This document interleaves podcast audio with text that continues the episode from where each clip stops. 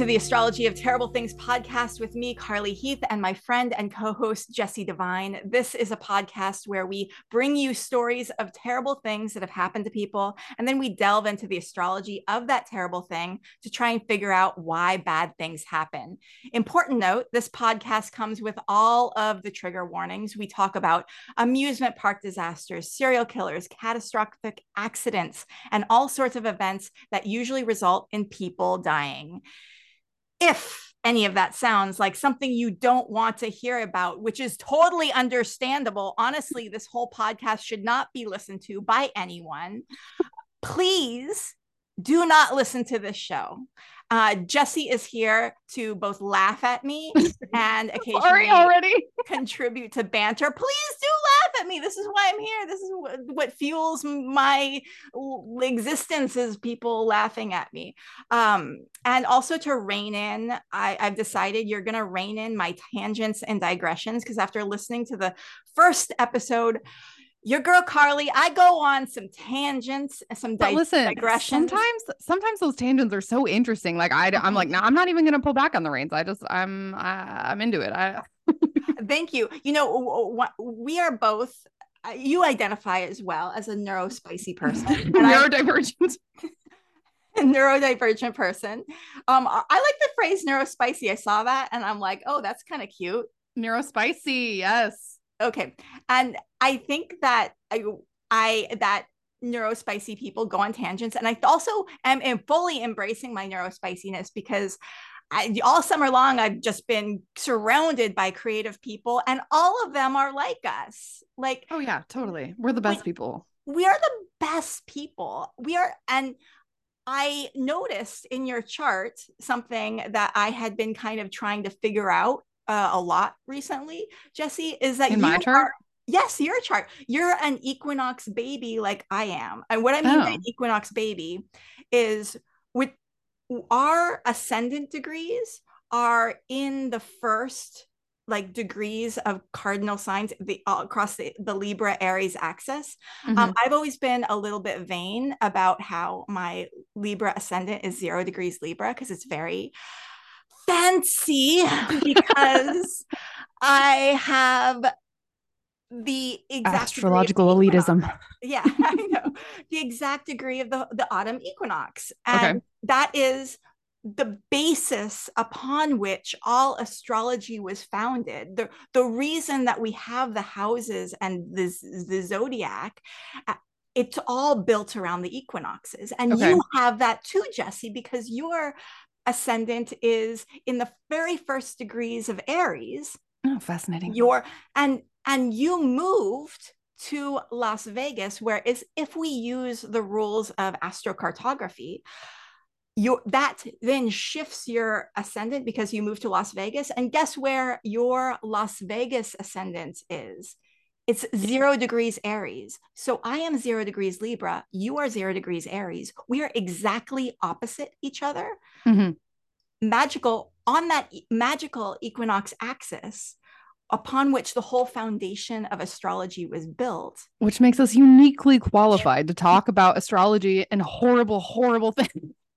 Which makes us also very, and I noticed I started doing research I noticed people who I think are extremely cool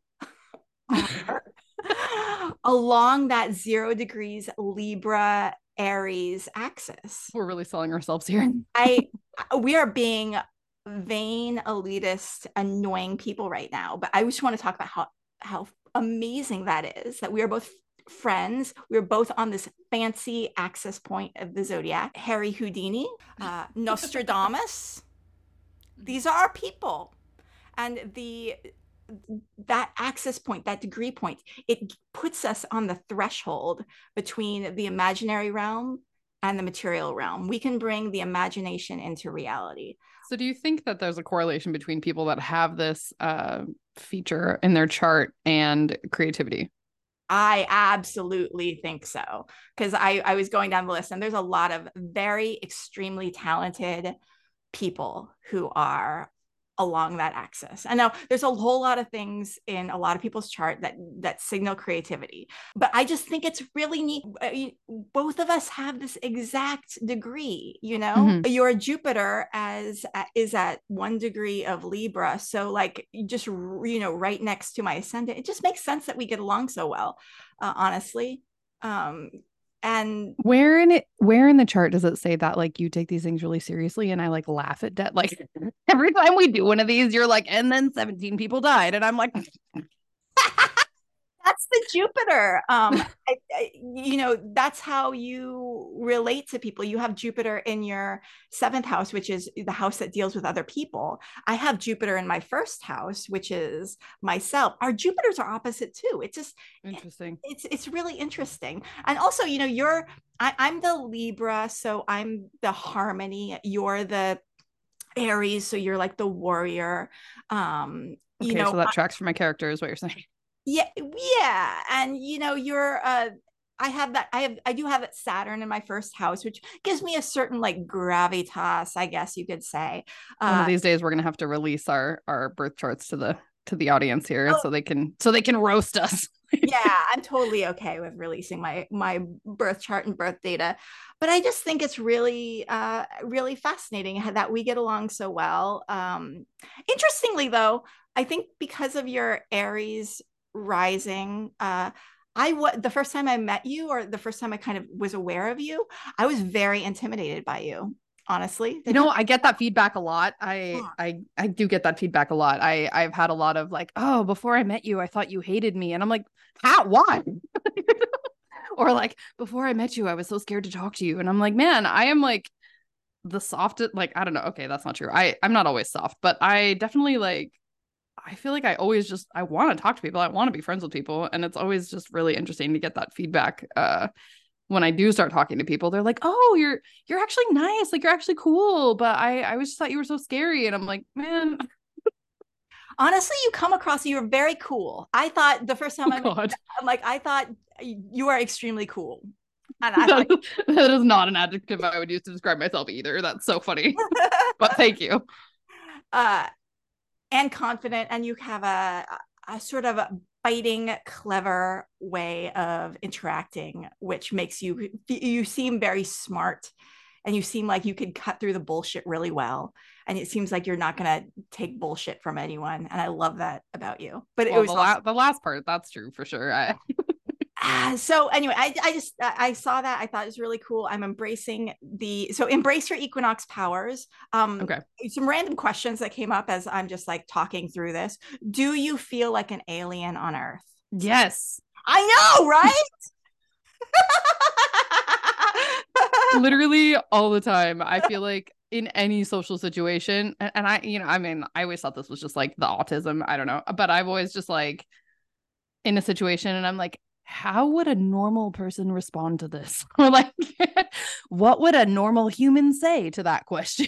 and then I'm like, you're supposed to be a normal. I just have this like internal dialogue. Something I've been like internally thinking in my brain recently is like when I do humanness really well i'm like oh you were a really you you did a really good impersonation of a human yeah yes eh, gold star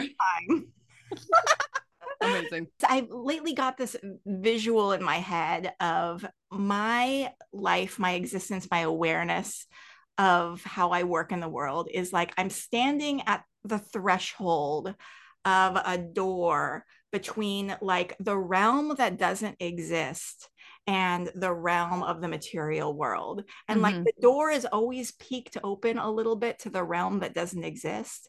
And I can just kind of go into the realm that doesn't exist a lot. I don't yeah. know if that's make it's if that's resonating with you. Um, like I don't think that I have the same visual metaphor, but I feel like I know like what you're talking about. Um, and I definitely think that like as I like get older and have become like more corporate in like my day job and things like that, I've had to just like stay in the material world more, which is like not necessarily where I like to be. Yeah.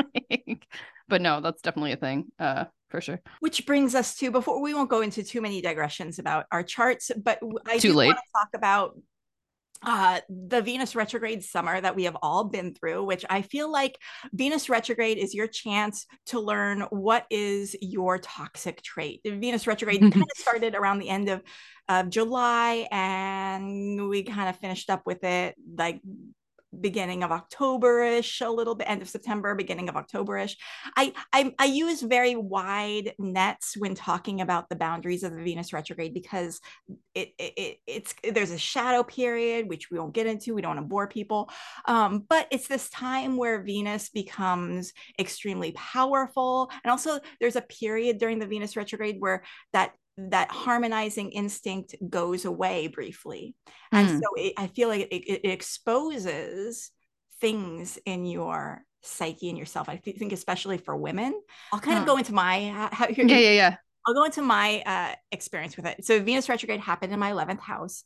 And during that period, uh, because of the type of work I do, I have been uh, surrounded by uh, hundreds in many cases actors and creatives and performers and uh i it it started off this period of like just the absolutely mind-blowingly wonderful uh period where i feel like we we're all activists for a because mm-hmm. and connecting with that and I love that energy. It's gotten me given me this chance to see the words that I write uh, being said by people in crowds of a lot of mm-hmm. people and they are laughing at my jokes. But it's been super rewarding, but I've been seeking out constant feedback in the form of the internet. I want to see what people are saying about my words and what people are saying mm. about the things that are going out public that I have written.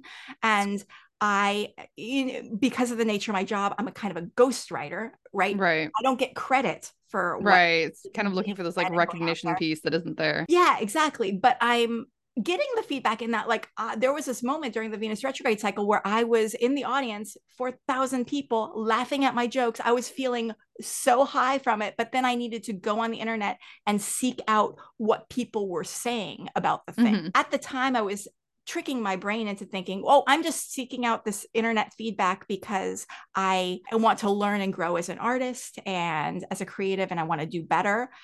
I realize that the reason that I'm seeking out the internet's commentary on my work is because I seek the dopamine hit of someone saying something nice about something I did.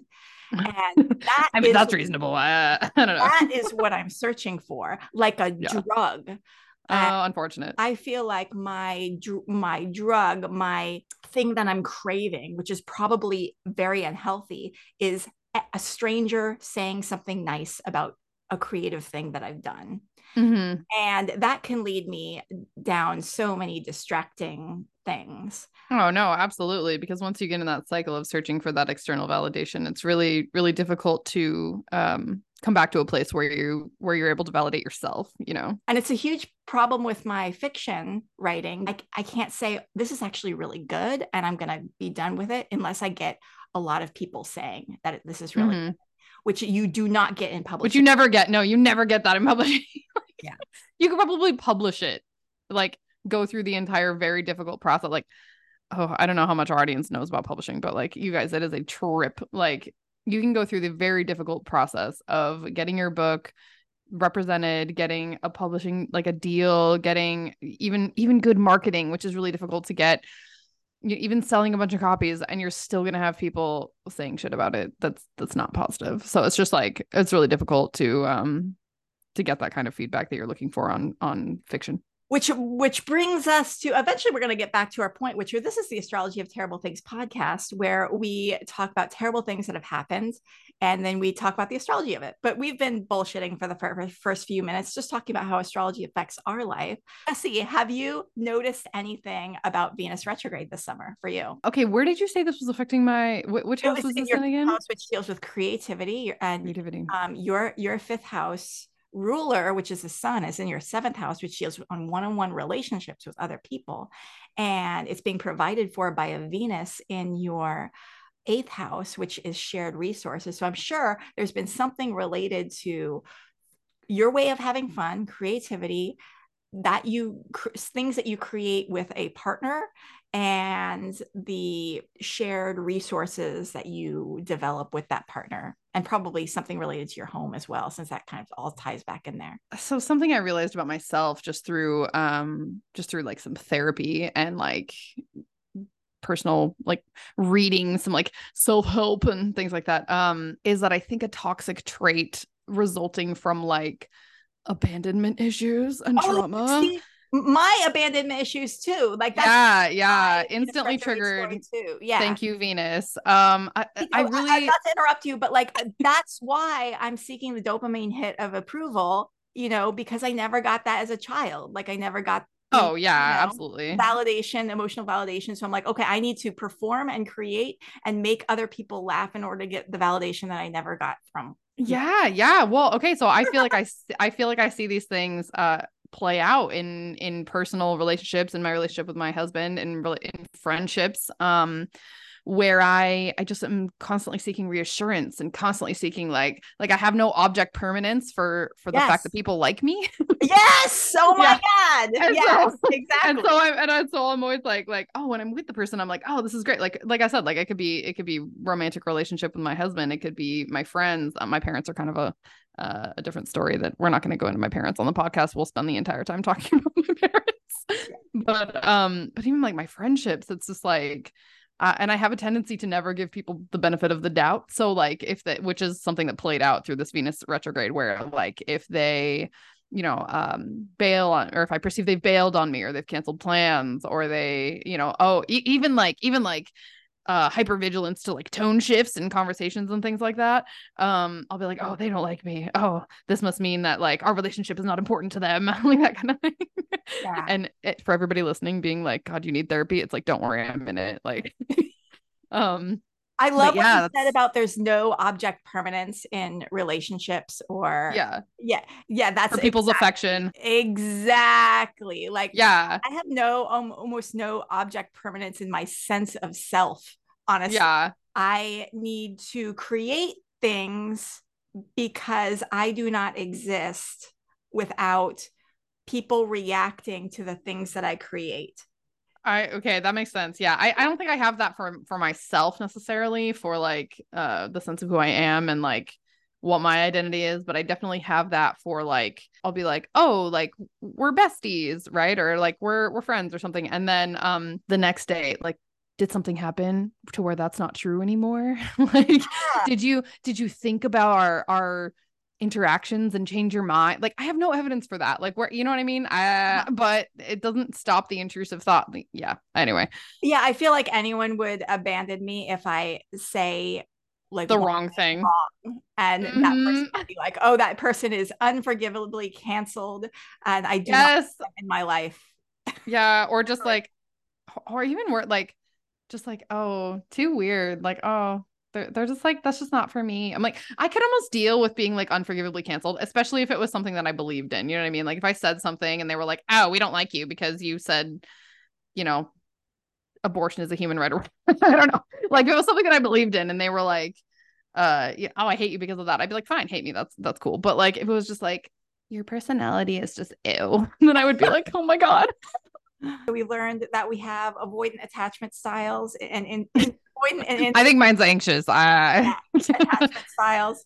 I think I think that the the point for me uh, about like any retrograde really or any any astrologically difficult period of time um, is that typically I think that you if you are willing to just roll with it and learn from it, you can figure out something beneficial to take from it. Like uh for me it was like yeah you definitely should be back in therapy. You know i've i've actually been through um a really good period in my life um for probably like 5 or 6 years with my mental health where i've been off of a medication and um and managing anxiety and depression.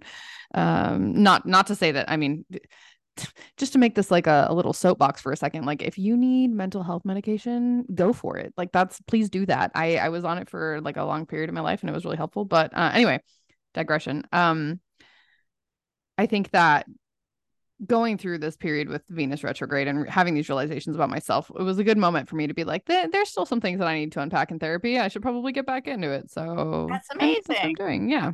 That's amazing. Awesome. I'm so proud of you. I'm so Thank you. like your therapist? Uh, well, I actually have our first consultation on Monday. Good for you. Yay. I'm so excited for you. Thanks. I'm pretty pumped. That's awesome. I also learned uh, about Venus retrograde too is with my creative stuff, I have in the past leaned very into the angsty, uh, navel gazing, interior sort of thing. And I'm realizing that the direction I want to go with my creativity in the future is that I want to lean more into comedy and I want to actually actually exploring mental health issues is something that came up as I was kind of thinking about my next novel that I want to write. Like, mm-hmm. and I, mm-hmm. I think I want to definitely lean more into the comedy. And I was thinking just like these exaggerated circumstances uh, that kind that illustrate what's going on mentally healthily with me and yeah. my issues and instead of being so angsty as I've done in the past with my writing, um, being ridiculous. And I love that. I love that. I it makes me so much happier to go into those directions with it. So yeah. Oh, so in addition to the the Venus retrograde uh, exposing our toxic traits, I have a crazy uh, like Venus retrograde story. As I was at these events where I'm watching my my speeches, the things I've written be out there and in the public. Um, I'm in the audience videotaping and all of that. Uh, I was going on the internet to try and find other video clips of people recording the thing. And I found video clips from someone who was standing right next to me and who I, oh. I did not know. And I saw that this person's name was Carly. And I saw so weird. though that this person is in the same fandom that I am in. And I reached out to her and we are like so in common. Like she's very active in the activist movement uh, that is happening right now. Um, and she does so much for like with the fandom and the and the activisty stuff. And I'm like, this is amazing. Someone who's named Carly, who is we have all these things in common, who is standing right next to me, and who I, I yeah, that's interesting on the internet. That's wild. And so, so super wild. We're we're now like BFFs, best friends, and I I just thought that was amazing. And I have a feeling she is from the Southern Hemisphere. I have not been brave enough to ask. she mentioned it at some yeah. Um, but the Southern Hemisphere is also our magic Aries Libra axis thing. Oh, she's is she is she in our our little club, our zero degree club? I'm gonna ask her if she's in our zero degree but, but also me interacting with people from the Southern Hemisphere has to do with our equinox thing. Your yeah. husband's from the, the Southern Hemisphere. No, yeah, I spent uh, you know, four years down there for sure. In uh in Brazil, for anybody who doesn't know that. Yeah. And the so so here's the thing whenever there's an equinox, uh like big kind of changes happen in my life. Sure. Um, and I was also being aware that like every time there's an equinox, I encounter people from the southern hemisphere. Mm-hmm you know so pay attention to this in your life because obviously it, it does oh that's probably true i mean yeah i so funny well. you're talking about you're talking about like uh oh i met this girl carly and we're in the similar thing and we have all these similarities da, da, da, and something like i i i can see how this like attaches to like the the venus retrograde and the astrology of it all but also like part of my head is just like man the simulation is breaking down like i oh, right. you're like right? you just like meet people and you're like this is just lazy like ah they even give her a different name like come on. Whoever is running it right now has not had enough coffee and they're just exactly. they're just repeating certain codes and they're just yeah. pasting. Yes or like I, I don't even know like how i had a conversation with one of my friends the other day that was like he, I said something along those lines, and he's like, "Man, I had a full conversation with a complete NPC the other day. Like, I was in the grocery store, and like their dialogue was just straight NPC dialogue. Like, hand. And I was like, I bet you if I walk away from this person and then come back, we're gonna have the same conversation. yeah. So I met uh, Doppel Carly. Uh, Doppel Carly. um I I became aware that whenever there's an equinox, a big thing happens in my life, and I I tend to encounter people from the southern hemisphere. Uh, so mm-hmm. anyway, we're getting off on tangents. You're supposed to rein me back. We're getting- okay. I'm sorry, but see, see, this is the problem. Like I'm interested. Like I. Fascinating the okay so what we're going to do it, things a little bit different this time. I do have an event that i'm going to be sharing with you all of a terrible thing but jessie is also doing an event but we're going to do a little reversal. Jessie's going to share the chart of an event and i'm going to look at the chart and i'm going to describe the event and i'm going to see how close i get to describing the event that jessie has picked Yes. Um Terrible. so this is this is my favorite thing. Like, okay, so uh this is the first time we're doing this. So I Carly has no idea what event this is. Uh, and I have removed all of the identifying information from the chart. So there's no date, there's no time, there's no year, nothing. Um, and we can maybe figure out a way to share the chart so that the I, so that everybody can see that I'm I am not lying. There's we'll put nothing... in the show notes or something. Okay. There's uh there's nothing on this chart that would tell Carly what,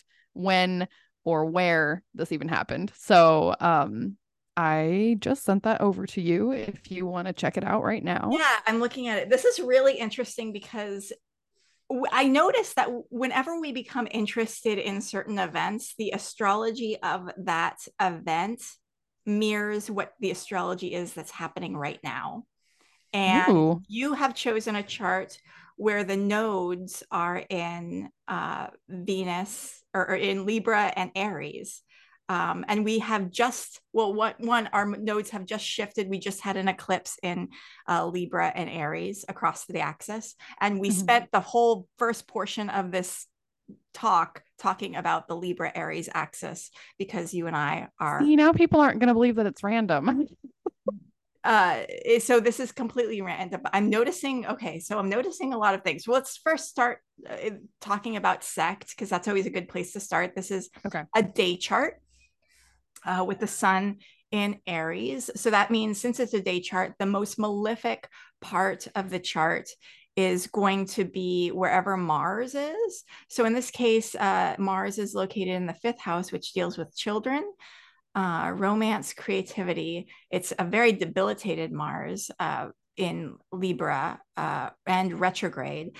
So this Mars, and this Mars is opposite Mercury, um, which, so I'm getting some child uh, signatures in here. I'm curious to know uh, if if children will play a role in this. Um, I'm noticing and then we can also look at what the best part of the chart is, and that is a very, very exalted Jupiter. But it, it's a Jupiter that's opposite, applying to an opposition with Pluto in the eighth house, um, which is death vibes, uh, which is and let's see, oh, and then okay, it's being provided for by a debilitated moon in the sixth house, which is the house of bad fortune um, being ruled by Mars. So the so we would love to be like, oh, that Jupiter is that Jupiter going to save the, the day? No, that Jupiter no is, is gonna um, just be doing the work of Mars, which is in real, real bad shape. Um, since Mars is being provided by Venus, let's see well, where for those of us that are not astrology experts can you explain a little bit about um like what does that mean when you say like oh, this is being provided for by this? And how in in your expertise how would that um, affect this chart? Like let's say you have a planet in a certain sign. The mm-hmm. planet itself is trying to do the work of that planet. So v- so venus is trying to do uh, the work the the work of Venus, which is usually about harmony, about love, about mm-hmm. creativity, mm-hmm. about joy, beauty. Sure. But if Venus is in Mars's sign, Venus has Mars stuff to work with, which is war, weapons. Uh, so, and Mar- Venus is in Mars's house. So imagine okay. you are a pretty princess Venus and you have to go house sit for Mars. Okay. Mars's house is full of knives. Okay. Your impulse as Venus is to decorate and cook some some lovely treats and put on some music and you know do do something creative mm-hmm. but all you have to work with is knives and okay? so that's kind of gives you a little picture of how Venus works in a in a house and a sign that it doesn't usually go into and do. Okay. Um, and this get you gets even more complicated because then let's say so Venus is in Mars's house, but where's Mars? Mars is over somewhere else in someone else's house. So if Venus needs to call on Mars, does it say like, okay, where's the coffee maker? Um, where's the circuit breaker? Where's the stuff? And um, Mars is like pissed off because it's like doing something it doesn't like to be doing. Yeah, if if Mars is extremely pissed off, somewhere else um it's, it's just a downward spiral like ah. Yeah incre- increasingly difficult. So uh in this case okay uh we have basically mars is being extra bad in this particular chart because in this case we have mars who is the warrior in the house of venus which is the pretty princess. And mm-hmm. so the warrior is like, okay, just come back from battle. I need to sharpen my knives. I need to restore my weapons. But I'm in a pink bedroom uh, that's full of fluffy faux fur everywhere. and so, so Mars is like calling Venus, okay, where's my knife sharpener?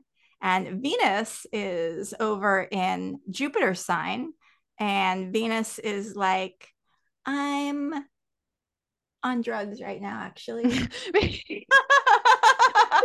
Venus is partying hard. It cannot no, help Venus Mars. Is ah. Venus is on a on a boat and has just taken some ayahuasca and uh, is okay. having trouble making complete sentences right now. And the connection isn't great because you're at sea. Uh, and then uh, so Venus, the reason Venus is actually not doing well isn't necessarily because Venus is in Jupiter sign. Usually Venus in Jupiter sign is actually doing really good. But what's what's problematic is Venus then has to call Jupiter because she's in Jupiter sign and Jupiter is being provided for by a moon that is very debilitated in the place that doesn't like to be in, uh, which is Mars, a sign of Scorpio. So okay. you kind of everything is going back to Mars. Okay. So Mars is pissed off because it's not in a sign that it likes to be in, a, a house mm-hmm. that likes to be in.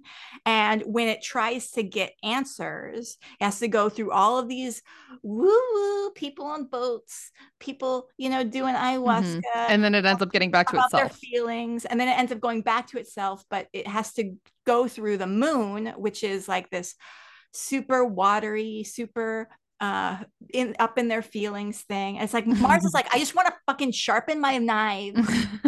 and everyone is having feelings right now. And I cannot even deal with this. So in in real world terms, uh, real world how terms. how do you think how do you um, think this so, affect if you're trying to figure out the event from this? What do you uh-huh. what do you see? Well, I'm gonna look at the ascendant, but but just by looking at where the most malefic planet is, which is Mars, doing extremely malefic things in a house of beauty, in a house of feminine harmony, um, in a house in the fifth house, which is about creativity, uh, uh, love, passion. I'm like, okay, something in that that creativity, beauty, fashion, children. Um, there, I, I, am kind of getting a child signature in here. Something mm-hmm. very bad um, happened there, and it's a. I'm I'm thinking it's a group that has been involved because now we're gonna turn to the ascendant. So okay. We're, going to now see who, who, who is involved here.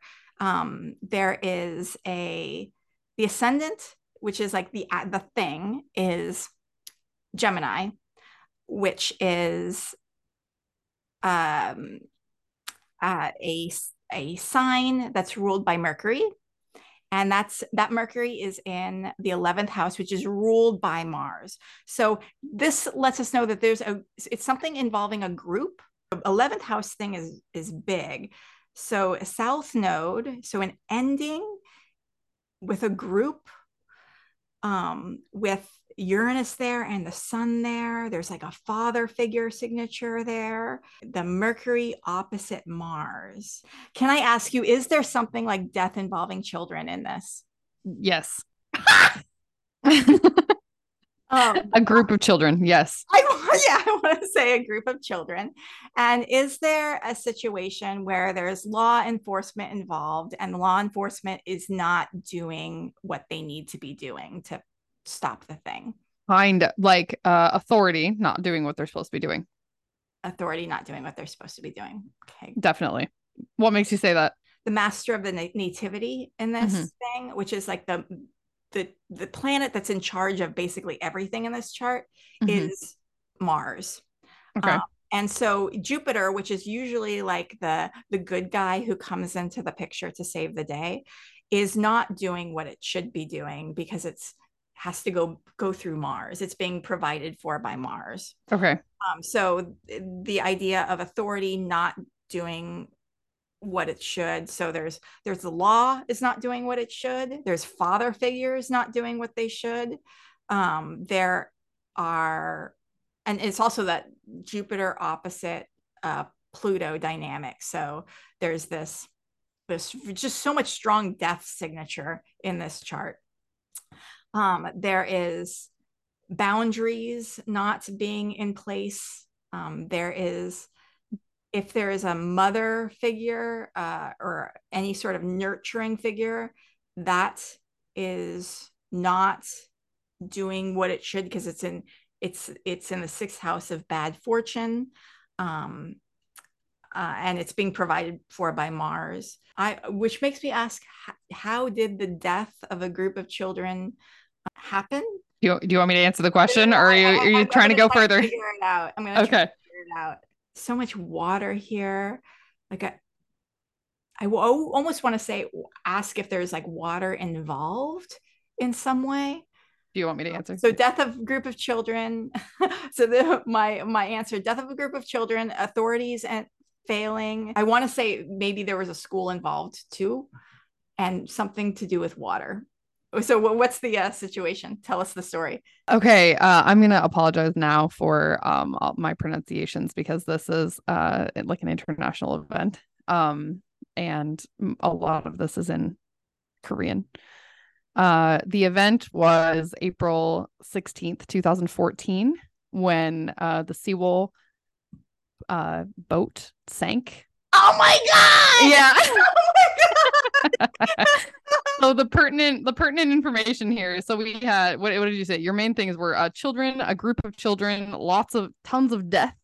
Um a father figure or authority in law not doing what they're supposed to be doing no, boundaries not being set in place and a shit ton of water so obviously the ocean um let me just give you some some little statistics here. Isn't just astrology amazing? Yes, yes, yeah. But but listen to this. You're gonna lose. You're gonna lose your mind. Okay. Out of 476 passengers and crew, 306 died in the disaster, including 250 students from Danwon High School. Oh my God. Yeah. Uh, so as soon as you were like, I think there's a group of children that died, I was like, yeah, a pretty big group. Oh my god! Not to laugh at that. I'm no okay. No, here's, the, here's the thing about here's the thing about this podcast, you guys, that I just want to say since we're very early in the recording of this podcast is that like I laugh at horrible, horrible things because like otherwise I would just be crying all the time, like about life, about the world, about like every terrible thing that happens every single day. And so I, I don't mean to make light of something that was awful and that probably still affects um families and and people today. I just ah uh, yeah, it's just it's too it, what, what do you do? You know, it's like laughing at a funeral. Inappropriate responses to stress, I guess. Yeah, it is. And you know, uh the we came up with this word in another podcast that I was on called dichomedy, which is yeah, you, you, the impulse to when you're going down into a real dark place to make a joke to stop yes. it, stop yes it. yes exactly. okay. instinct and we cannot deny that that it does exist. And as equinox children uh, we always want to make the balance. So whenever things start to go too far one direction or the other we always feel the need to bring it back yeah. Okay. We're not, gonna, um, we're not laughing at the death of children. We're laughing at, oh my God, I I saw just some circles and planets and, and I was figured this out. Yeah. Figure out what happened. That's amazing. Definitely. The universe. Okay, let me let me just. You're gonna like. I feel like there's more details. Like as I was listening, I, am just fascinated. Okay, Tell so you have the whole story of of what this happened, this boat thing. Okay, okay, okay, okay. So, uh, you can also, if you're listening, look up this event uh, on Wikipedia, and it was on like every every news source ever. So go ahead and, and look that up. We'll include some things in the notes that you can check it out. Um, okay, so this was uh started about 8:30 a.m. on that morning. Um, this is a boat that uh traveled back and forth a lot. It was owned by uh, let's see, I can definitely not say the name of this company. Uh, but it was owned by a shipping company. Um, and uh, it was originally a ferry from 1994 to 2012 um, as a it was a transport ship for cargo and passengers. But after it was bought in let's see, 2012, um, by this company, they made a bunch of modifications to it, including uh, several adding several new decks that increased its um, capacity, and there were like claims that those modifications were illegal, but um, that wasn't really it wasn't really proven. But there's been some like questions about whether or not that had an effect uh, two years later when it sank. You can read a play by play on the Wikipedia um, starting Wednesday morning at um, 7:30 a.m. when the third mate of the ship took over watch from the previous team. Okay, so it starts there and it goes over um, all of this stuff is recorded by um, a lot of different devices and you can see uh, like the speed that the ship was going, you can see when like distress calls were made and um, really the the main thing that happened is that it tried to take a turn um they they took it off the uh, autopilot steering okay and went to manual steering and then they tried to make this turn uh and it it didn't go correctly and the ship just literally tilted and then started to sink. Um now the things that i found fascinating with your analysis of it is that a, a major part of the blame um and he actually got a life sentence for this uh was placed on the captain um, so when you're talking about father figure uh not doing what they're supposed to be doing, he abandoned the ship. Oh my gosh. Oh my yeah. And then uh besides that, um about your when you said like the boundaries were not in place that needed to be in place, um, they didn't give an evacuation order for like half an hour. So uh I actually found a quote about this. Um, the captain initially told passengers to stay in their rooms and waited more than half an hour to issue evacuation. Uh, by then, the ship had tilted so much that roughly 240 people. Oh, at this point, this was in the New York Post. Um, at this point, a bunch of those people were still missing. Um, anyway, their belief is that because of that order to stay in your rooms and not evacuate that was given by the captain, that a bunch of those people, like 240 people, got trapped inside. Um, oh my god! Which oh my god! Is just I, horrible. I mean, and being trapped is a very Saturnian thing. Mm-hmm. Being uh, being trapped, uh, and that's Saturn in a water sign Scorpio. So being trapped in water. Oh my. Yeah. God. What's yeah. so amazing, you guys? Astrology is real. Um, I know that this is the thesis of the podcast. Astrology is real.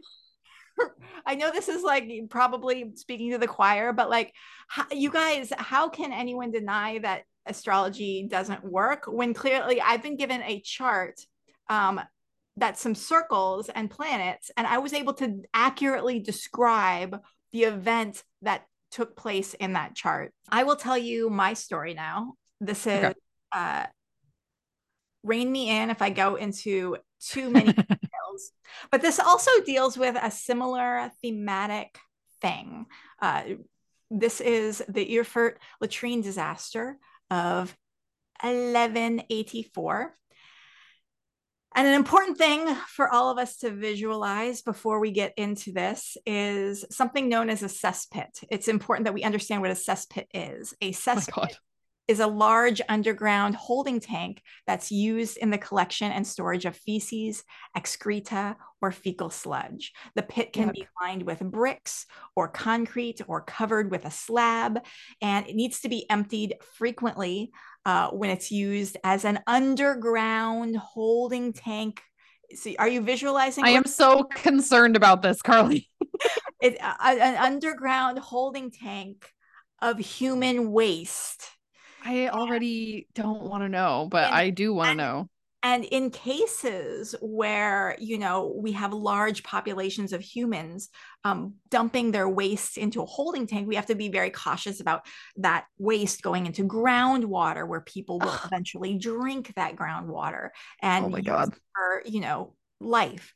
So I want you to picture this giant cesspit, giant cesspit of human waste that has a layer of surface scum on it. You have you have eaten oh my God. Uh, tomato soup before, and you. Oh know- oh my God, Carly. you know the skin that appears upon the tomato soup. Imagine, if you will, that tomato soup is not red, but it is brown no, because it is human. No, and the scum on the top is the scum that's created by human waste. Okay. I'm above this never to eat that again. Is a communal latrine, which is benches with holes in those benches. Mm. Upon First of all, why? dudes will sit and they will poop into the latrine below. Oh my god, I have so many questions. I need you all to visualize. I don't I I I am and I'm mad that I am. Are these cesspits ever drained and cleaned out? According to extra history, this video on YouTube that I looked up, probably not. But so they're supposed to be, is the I decided to just on my own uh, look into how long this particular cesspit in this case that we're going to be talking about had been brewing, had been fermenting. Oh know, my God. Imagine a big, you know, wine barrel where you ferment b- grapes into wine. Well, imagine that, but if it's human feces, okay? This is this is why I, this podcast comes with all the trigger warnings. So yeah, okay, I could have used the trigger. Mm. I'm just here to torture you. See, you're laughing, so you must I, Yeah, yeah. Remember, inappropriate responses to stress. so, the uh the Petersberg Citadel, which is where this event took place, um, had been constructed around uh, 1060, so about 124 years before this disaster hit. The building was burned down in 1080 and rebuilt in 1103 to 1147. So the cesspit was probably either between 81 years old and 37 years old fermenting, being used brewing. or just sitting there? Yeah, it'd been collecting. It'd been collecting oh, for about one to 37 years. So imagine, um, imagine you're 80. No, no, I've imagined enough already, Carly. using the same pit to defecate in oh and God. that pit never being emptied in his entire well, how would you empty it? Like that that's also my question. Like how would you because i mean we're talking like pre like septic pump yeah yeah like I, I went into research. This is my skill is to go into digressions and give you all the unnecessary facts that you need to not know about this situation. So, did this building, the Petersberg Citadel, did it smell really bad? Probably. And I love that you looked this up. Uh, there's no regulation of cesspit construction until the 18th century. And when the need to address that and that was when the need to address sanitation uh, became apparent. So i'm guessing it took people a few centuries to figure out this smells so bad and is probably really bad for human health. Um, yeah this is making us sick that's but... because of the patriarchy honestly. I feel like before the patriarchy I'm here uh, for this digression. i'm here for egalitarian society where both all genders were equally participating and i feel like cesspits probably got cleaned out or there was a different sort of way of doing things. I feel like the cesspit construction cesspits are a patriarchal problem. So before uh the construction reforms were um, were introduced in the 19th century, liquid waste would seep into the ground uh, and then leaving behind the solid waste of the cesspit, which made the removal, because it was all solid, a little bit easier. Makes um, sense. And because tanning leather for bookbinding was an important part of monastic life in the 12th century, urine was usually collected in piss pots and used for tanning. So, so the dudes uh, in this monastery, they would pee into the piss pots. They would use that for tanning, and then the latrine and the cesspit was used for the solid for the for the human waste. The solid. Okay, like this is gonna be an unpopular opinion, but like, uh, the whole piss pot thing with the using it for tanning, I feel like it's gonna get like ew reactions, but like. Isn't pee sterile like when it comes out of your body? I'm pretty sure. I'm pretty sure it is. I'm googling that right now. Okay, look that up for us. Uh, for for wiping when you went to oh no that's a myth. your your your latrine you would uh, use rags dried cabbage leaves straw and moss were probably used. And monastic latrines in particular had a reputation for being noxious probably because monasteries are a big old sausage fest. Oh my god. Foods are dirty. That's, that's a hilarious. Huge sexist thing to say, and I admit that. Mm-hmm. but again, that's the patriarchy is dirty, not necessarily dudes. I think do in an egalitarian society where dudes are allowed to to be there for themselves. Selves, yeah, I where self care isn't like weak. yeah, I feel like dudes would be clean in a non-patriarchal society, but because we're in a patriarchal society that like suppresses everything Venusian, everything clean and beautiful and harmonious, uh, dudes are encouraged to be dirty and focus on tough and and they aren't supposed to care about those Venusian things. So this is also yeah, why true. we need to defeat the patriarchy. True, true, true. Also, just uh, for any of you that were still curious, uh, that is a rumor. Human adult urine is not sterile. That is a medical myth. Well, in conclusion, so it is a little bit gross. uh, so cesspit accidents have happened in throughout history a lot uh, also in wikipedia recently in suffolk county new york most households there still use cesspools for waste drainage and cesspool collapses have occurred in the area uh, even in as recently as december 8th 2009 when two workers what? in a decommissioned cesspit were trapped requiring two a two hour rescue mission. Oh my God. Since 1998, six cases have been recorded of cesspools collapsing and sucking human residents that had been standing over them into the cesspit, injuring a total of seven people, killing one in 2001, killing another in 2007, and killing another in 2010. Recent new fear unlocked. Killed in cesspits. New fear unlocked. Yeah, this is like it, somebody tell Edgar Allan Poe. Like, I need a new story. on June 1st, t- 2011, two teenagers from Suffolk County neighborhood uh, called Farmingville drowned after becoming overwhelmed by fumes and trapped in a backyard cesspool measuring 16 feet deep. So, oh my God, you've gotten plenty of background by now on cesspits. Uh, Thank you for that. For, for the latrine disaster. Was it interesting, or did I go on to a digression, which I'm known to do? I, I, I it's not that it wasn't interesting. It's just the topic. Erfurt is the capital of the largest city in the central German state of Thuringia. It's the Landgraviate, Landgraviate, Landgraviate, which is a noble title that means land count of mm. Thuringia.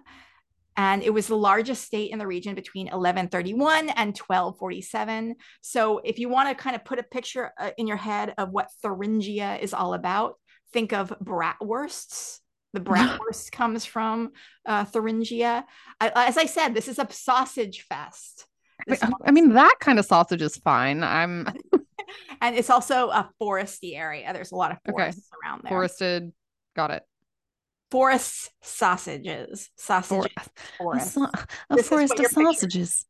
Yes. Okay. Okay. Here is where you'll find the Petersberg Citadel. It's one of the largest and best preserved town fortresses in Europe. During the 12th century, it was the site of a medieval Benedictine monastery. The first recorded evidence of the monastery from 1060, but it may have existed a long time before that. Prior So to that. Okay. Okay, so background. Sold. Now it is July 26th, a balmy summer in Gross. Gross. for the average temperature because I go into so many details is about 75 degrees. I imagine without air conditioning, 75 degrees out in a room packed. This is this is going to be a packed room full of hundreds of people. One story above a latrine, which is ah. dumping into a giant cesspool. great. So Excellent. these people have traveled from afar. They are dudes. They the BO is probably off the charts. The the, the latrine down below is probably fuming. It's 75 degrees. This building is Sexy. primarily used by monks for monk stuff, but on that balmy July morning, Henry the Sixth, the King of England, who is 19 years old, is going to use the building to settle, settle a land dispute between Landgrave Louis III and Archbishop Conrad Wittelsbach. And by the way, these two dudes, Landgrave uh, Louis III, he's he's like in his 30s, and Mhm. Archbishop Conrad Wittelsbach, he's like in his 60s. Okay. 30 year old, 60 year old fighting land dispute. They're calling 19 year old guy. 19 year old king to settle the land dispute. Can you imagine? Oh my God. Can you imagine even just you and me fighting right now? And we're like, okay, we got to settle this dispute. Let's bring in the 19 year old. Let's bring in a 19 year old boy. Yeah. I, or, or like any 19 year old at all. Like just, mm, By the way, though, for those who are into the astrology, uh, when you are when you're 19, you are in your eighth house year, which is the house of death. And so uh, frequently people who are in 19 experience a lot of death in their lives at that point. So every uh, nobleman from across the Holy Roman Empire was invited because these sorts of land disputes, they're spectator events. There's no internet, there's no TV back then. People need to be entertained, and there is so many. There just only so many comedians to go around. So they're like, let's let's watch this 19 year old settle this dispute between this 30 year old and the 60 year old. I mean, reasonable though. Like, sounds like a good time. So, a lot of people were there, way more than a few monks who regularly made use of the building. The meeting was to be held on the second floor above the latrine, meeting room, why? latrine, Poor planning. cesspool. Visualize the three layers of hell. Uh, Hell sandwich. Henry the Sixth takes his position on a little stone alcove at the front. The rest of the floor is made of wood. Interestingly, uh, interesting facts about King Henry. So he's born November uh, 1165. He's 19. He's either a Scorpio or a Sagittarius. We don't have the exact date of his birth. He was born uh, Jupiter and Sag opposite Pluto and Gemini, which is interestingly, that's uh, very similar si- signature to the chart you showed me earlier of the um, boat. Thinking of the ship. Nice. Yeah. It, it- and Henry the Sixth is a boat accident. isn't that fucking amazing though? Whenever we talk about like astrology, we're like, oh, I'm I'm randomly interested in this astrological event. Well, Nothing is random. We, we- yeah, we're looking at a chart that like mirrors the astrology event of that of another thing that we're interested in. So you know, your boat thing had Jupiter opposite Pluto. This thing that I'm talking about right now, Jupiter opposite Pluto. What does Pluto deal with? Pluto deals with death. Death. Pluto deals with leader, or Jupiter deals with leaders, um, Mhm. law, like kings. Um, but Pluto and also boat captains.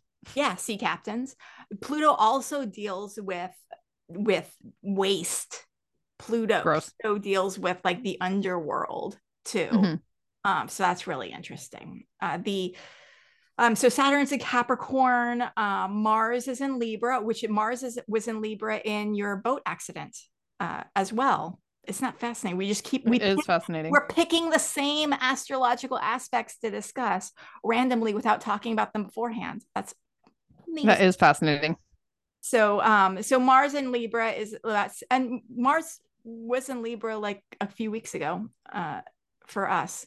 In 1191, uh, this king uh, he will go on to become the Holy Roman Emperor at 26 years old, and in 1194, around the time of his Saturn return, those of you who don't know what I talk about when I say Saturn return, this is the most difficult period of your life that happens when you're around 30 years old it's the time where you, if you can visualize Saturn, who's like your big stern daddy planet, who keeps you in line, who tells you uh, right from wrong. Uh, Saturn, you know, has made its way all the way, ra- way around the zodiac and has returned to the place in the sky it was in you were when you were born and you can kind of visualize it as the teacher uh, left the classroom to leave you to your work and then For 30 years. Yeah the teacher then comes back to the classroom and is checking on you and is like so did you do your assignment? And if you didn't then do you're your like, assignment life no. hard for you. And if you did your assignment life will still be hard for you because saturn's an asshole. But uh, you will at least uh, benefit slightly from not having Saturn be so angry at you. But usually, your first Saturn return when you're around 30 years old is the most difficult time in your life.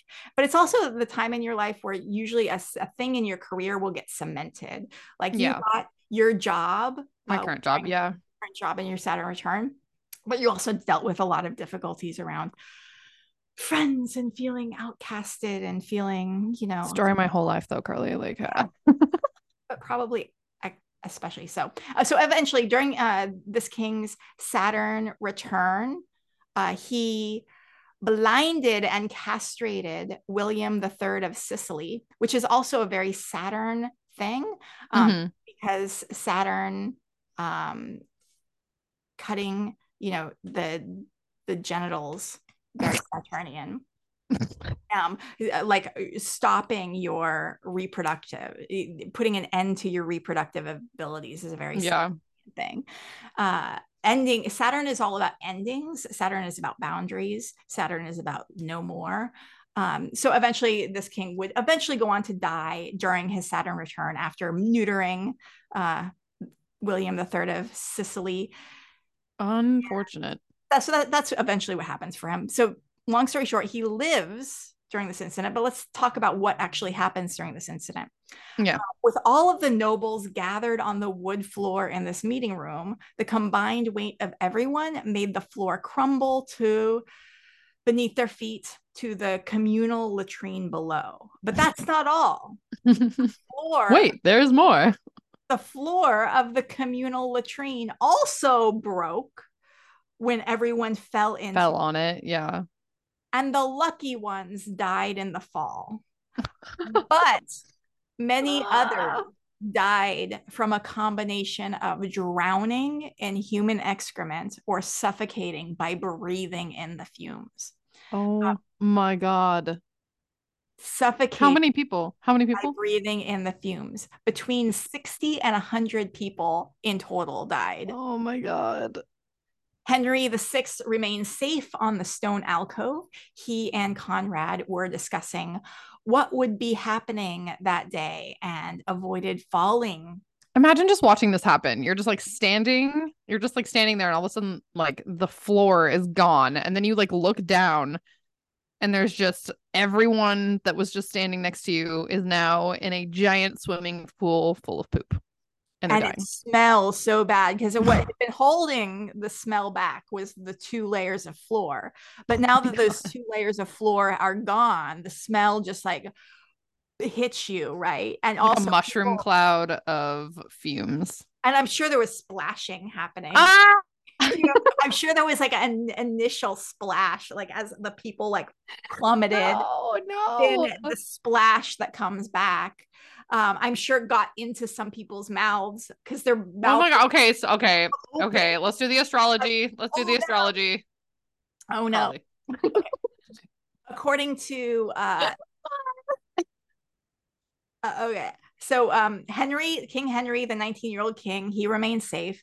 He and Conrad, the old fellow, were discussing They, mm-hmm. they survived. Landgrave Louis also survived. The 30 year old survived. According to Factinate, prior.com, uh, prior to the disaster, the king apparently was a frequent user of the phrase, if I fail, so may I die in excrement. He, he, before this even happened, the king would. He just like predicted it. Like, which reminds me of my favorite meme on the internet, which is the d- girls playing dodgeball. And the meme says, people being funny on the internet, Apollo, mm-hmm. the gift of prophecy. And, and it's yeah. yeah, that, but basically, any that's a lesson to all of you. Never make a joke because it will end up being true. Just don't don't put that into the universe. I have a friend that says that all the time. Anytime you say something like sarcastic or like something like this, he, he's always like, "Don't put that in the universe." But also, here's the thing he had in his chart Jupiter opposite Pluto, which mm-hmm. I mean, that's a very Jupiter opposite Pluto thing to say. Pluto being excrement, uh, Jupiter being like, I will always succeed. And if I if I fail, then I will die in excrement. You know, Jupiter is very like bold statements, bold vision. Um, I'm mm-hmm. gonna do the thing, I'm gonna succeed. And and then Pluto's like poop. the two planets speaking to each other. It's it's brilliant. So we so it's always been locked into his chart that this was going to happen and that he was thinking of these things. We were not sure what the outcome of the land dispute was, but with so many nobles dying there, there was probably a lot of shifting in the titles in the coming mm-hmm. years. Louis III of Thuringia would die at the age of 38 after falling ill on a ship home from the Crusades. His entrails were buried on Cyprus and his bones were buried in a German monastery, which was a thing that they did back then hmm. that I just learned about. They would bury your your entrails, your ex your your inside, your guts basically wherever you died um you would just like put them there and mm-hmm. then but the bones because those are more permanent and you, they're not going to like get all stinky uh you would bring them home. Uh you would bring well, that makes sense. country yeah. M- makes sense. So conrad who is much older uh like i said he was 60 at the time of that accident he would go on to live to be the age of 80 and in the year 1200 while traveling home um he would die uh also de- reconciling a dispute. So he had a long, you know, a signature in his chart is, or in his life was disputes and death, which was probably something that happened a lot in the Middle Ages, I'm guessing. I assume. Yeah. So here's the chart of the Erfurt latrine disaster. Uh, we have uh, the sun in the 12th house, which the the sun in the 12th house is usually i have a 12th house sun uh it's uh, usually deals with authority figures uh not uh it's kind of like the devil on your on your shoulder. It's like authority figures not being all that what they're cracked up to be. Um, okay. This also has a Mars, you know, so the most malefic planet in the chart is in the 12th house. Um, 12th house is also that just like the unexpected things, like you would have never thought that this would happen. Um, that, that unexpected malicious thing just just mm-hmm. coming out of the blue. Okay the uh, like falling into a cesspool, for example. Yeah, exactly. um, and interestingly, the best part of the chart as well is uh, Jupiter, which is also in the 12th house. So the signature of like something unexpectedly bad is going to happen, and um, some people will die and some people will live. That's basically uh, sun is also ruling the 12th house too. It, and it's it's leo is the 12th house here which is a very signature king you know bringing people together uh rulership sort of thing. And this is just mm-hmm. like leadership uh a, a, situation just not not uh, being what it a, a, great thing actually. Not going well. Not going well This is also a Mercury ruled ascendant. In this case, it's Virgo. And we have Mercury in the 11th house, which deals with groups. Interestingly, every chart that we've talked about so far has been Mercury ruled ascendant with Mercury in the 11th house, telling us that this thing is about groups. Is that interesting? Hmm.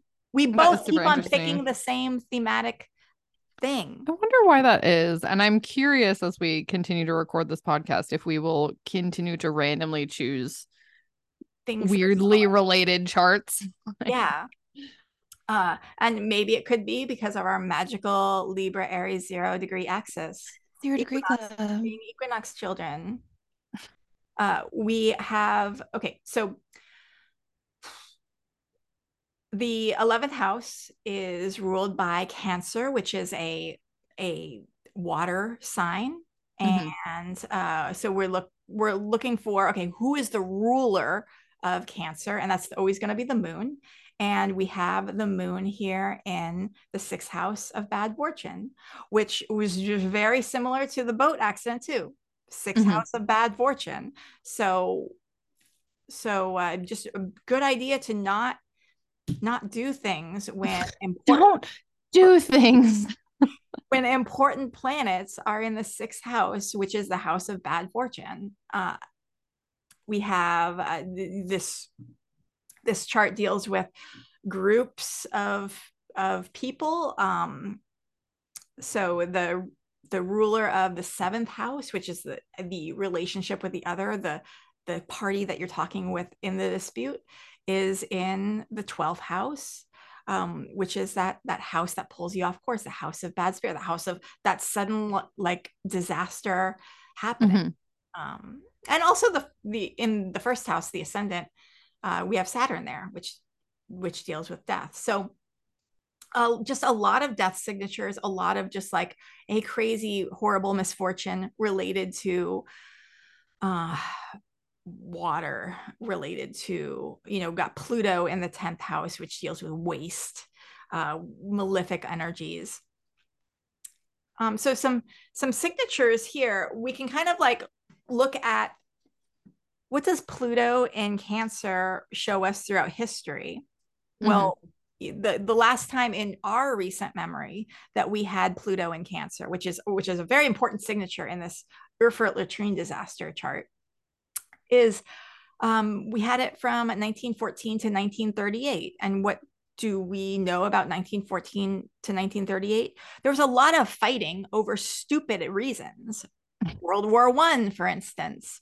Uh, World War One, it was a war that absolutely shouldn't have happened. There was no reason for it, and ultimately, because World War One happened, uh, that led to Hitler rising to power, genocide, and horrible things. I mean, World War Two, you know, we had to stop the Nazis, but the Nazis wouldn't have risen to power if it hadn't been for World War One. So mm, yeah, um, you also have the uh, the Great Depression in those years as well. Yeah, yeah, definitely. So uh, there was also uh, just another example of fighting over stupid reasons.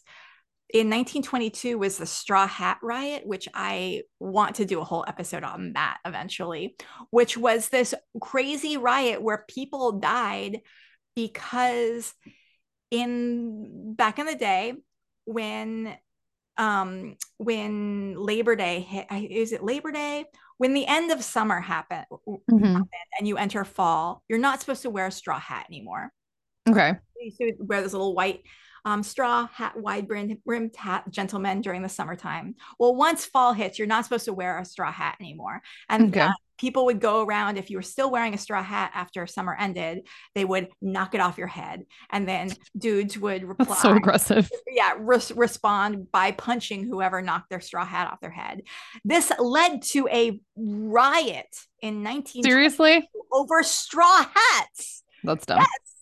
A huge brawl in New York um, we also had prohibition during this period. So stupid decision to to stop people from drinking alcohol to ban alcohol. Uh, that was that was with air quotes for anybody that just yeah. realized you can't see me. Yeah. Stop yeah. people from drinking alcohol. Air quotes. and during this period, we also had while Pluto was in Cancer, and this is just we should pay probably pay attention for the next time Pluto will be in Cancer, which I will not be alive for, and no one will be alive. No one who's alive now will probably be alive. Um, when Pluto's in Cancer, maybe our Gen Z kids will be alive when Pluto's in Cancer. But this was a period where there was a rise of the KKK, rise of Nazism, um, rise in anti-gay sentiment too.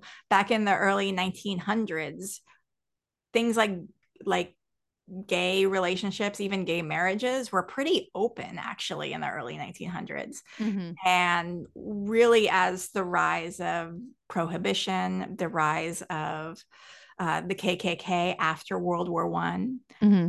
stupid war that shouldn't have happened in the first place, then we get that anti-gay and that very white supremacist sen- sentiment.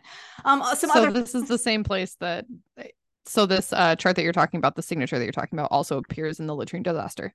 Yeah, yeah, that signature of that Pluto in Cancer. So I feel some other things that are very related to that Pluto in Cancer, the sinking of L- the Lusitania in 1915, the mm-hmm. Armenian genocide by Turkey, uh, the 1916 uh, first birth control clinic. Interestingly, that's actually a positive thing, but it relates to cancer being motherhood and Pluto, mm-hmm. the, the decision like I want power. Pluto is also power. I want mm-hmm. to, to decide whether I want to be a mother or not. Mm-hmm. But it also corresponds to the Spanish flu, um, three main major plagues um, Spanish flu, sleeping sickness, and polio, which happened around 1918, which is very interesting because we when Pluto was in Capricorn for us, which is the opposite side of mm-hmm. Cancer, mm-hmm. we have our three plagues. We had COVID, we had yeah, resurgence of polio for a little bit. Uh, and uh, we had what did we other have? Monkeypox. Monkeypox had, had another thing too that I'm forgetting about. But yeah, there was a um, but there was also a lot measles probably. Yeah, it's like all anti-vaxxer. Yeah, exactly. Everything returning due to anti-vaccination, like yeah, during the um during Pluto and Cancer, it was like, oh, there's all these these diseases. We're gonna start vaccinating people, and then by the time Pluto takes its time to get all the way back to Capricorn, now in our lifetime, we're like, some people are like, oh, let's let's slack on the the vaxes, and oh no, all the diseases are coming back again. Oh no, the plague. Like a Pluto opposition uh, thing happened. Pluto's like kind of doing the Saturn thing, left the building for a little bit. Oh, did you learn your lesson? Oh, no, you didn't. So here's the diseases again. Well, I feel like if it wants us to learn our lesson, it should come back faster because humans have short lifespans and shorter memories.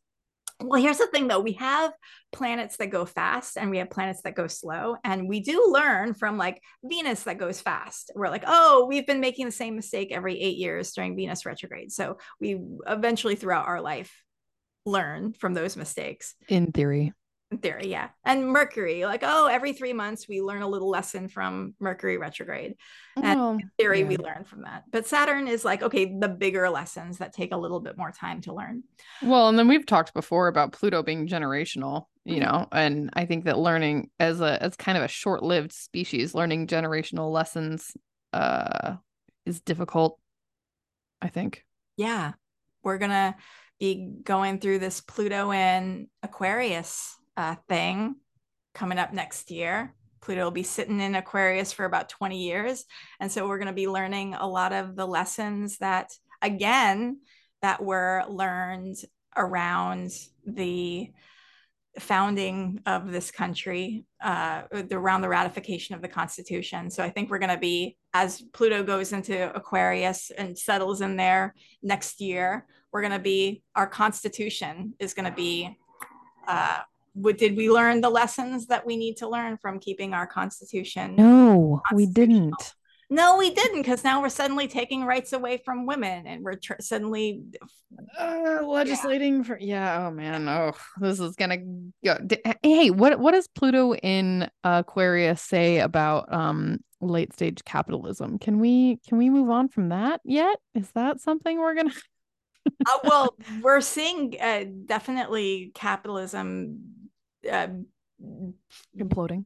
falling uh, you know being really uh people are pushing back against it in a really good mm-hmm. way. I mean we're seeing like the rise of the labor movement right now which is really heartening.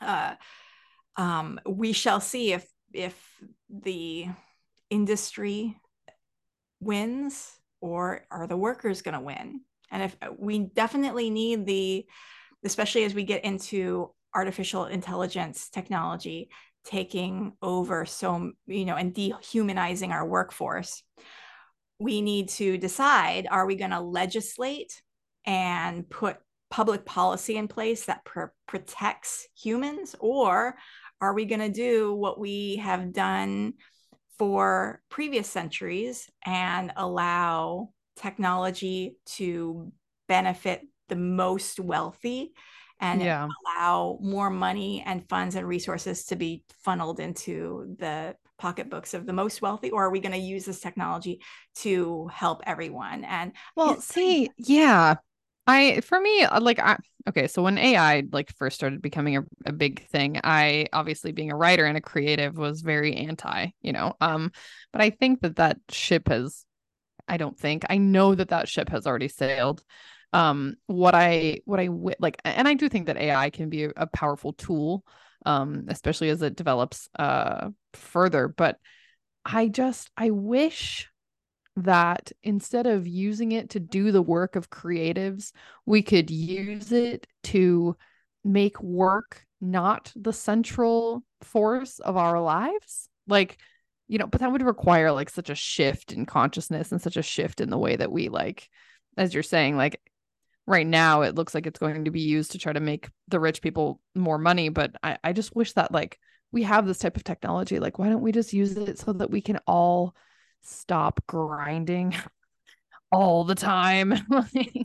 This is why we need to influence public policy and we need to uh, create legislation around protections for the human workforce. Yeah. Because all, all the data that's being fed into ai is human generated mm-hmm. and that art that content that creativity is intellectual property and no absolutely and our law does uh, protect intellectual property mm-hmm. if and but we need to have it enforce those protections enforced and we need to have uh, more legislation at this point especially at this early stage mm-hmm. protecting mm-hmm. intellectual property rights no i agree 100% and just imagine though like what could like how creative could people be and how like how many problems could we solve if everybody if like if everybody could stop like fighting to survive for a few minutes and like stop fighting to pay the rent and stop fighting to like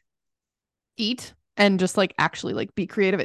I just feel like this technology could be leveraged in such a different way uh than it currently is being leveraged but it's also our humans can leverage ourselves in a different way we can yeah. band together and uh, unionize various industries uh, I was encouraging my rideshare Uber driver. I'm like, you, sir, can unionize your fellow rideshare drivers. Um, regardless of what industry you are in, you and your fellow coworkers can unionize. And when you form a union, that is historically the most effective way of enacting social change for mm-hmm. workers. Definitely. And that's really the only thing that's going to stand in the way between the major corporations and the extremely wealthy uh, from using technology to funnel more extreme wealth into their own pocketbooks. Uh, mm-hmm and we can't rely on legislators because legislators are funded by by ultra wealthy people ultra yeah for sure people. so we need to use collective action to I feel like every conversation that we have always always devolves into anti-capitalist which is fine. Like i'm i think no matter like where you are well maybe not no matter where but most people on the political spectrum regardless can like look at current society and be like this isn't working for the majority of people. You know like and especially the economy like no matter what you blame it on uh I, I think we can all agree that it's not ideal right now.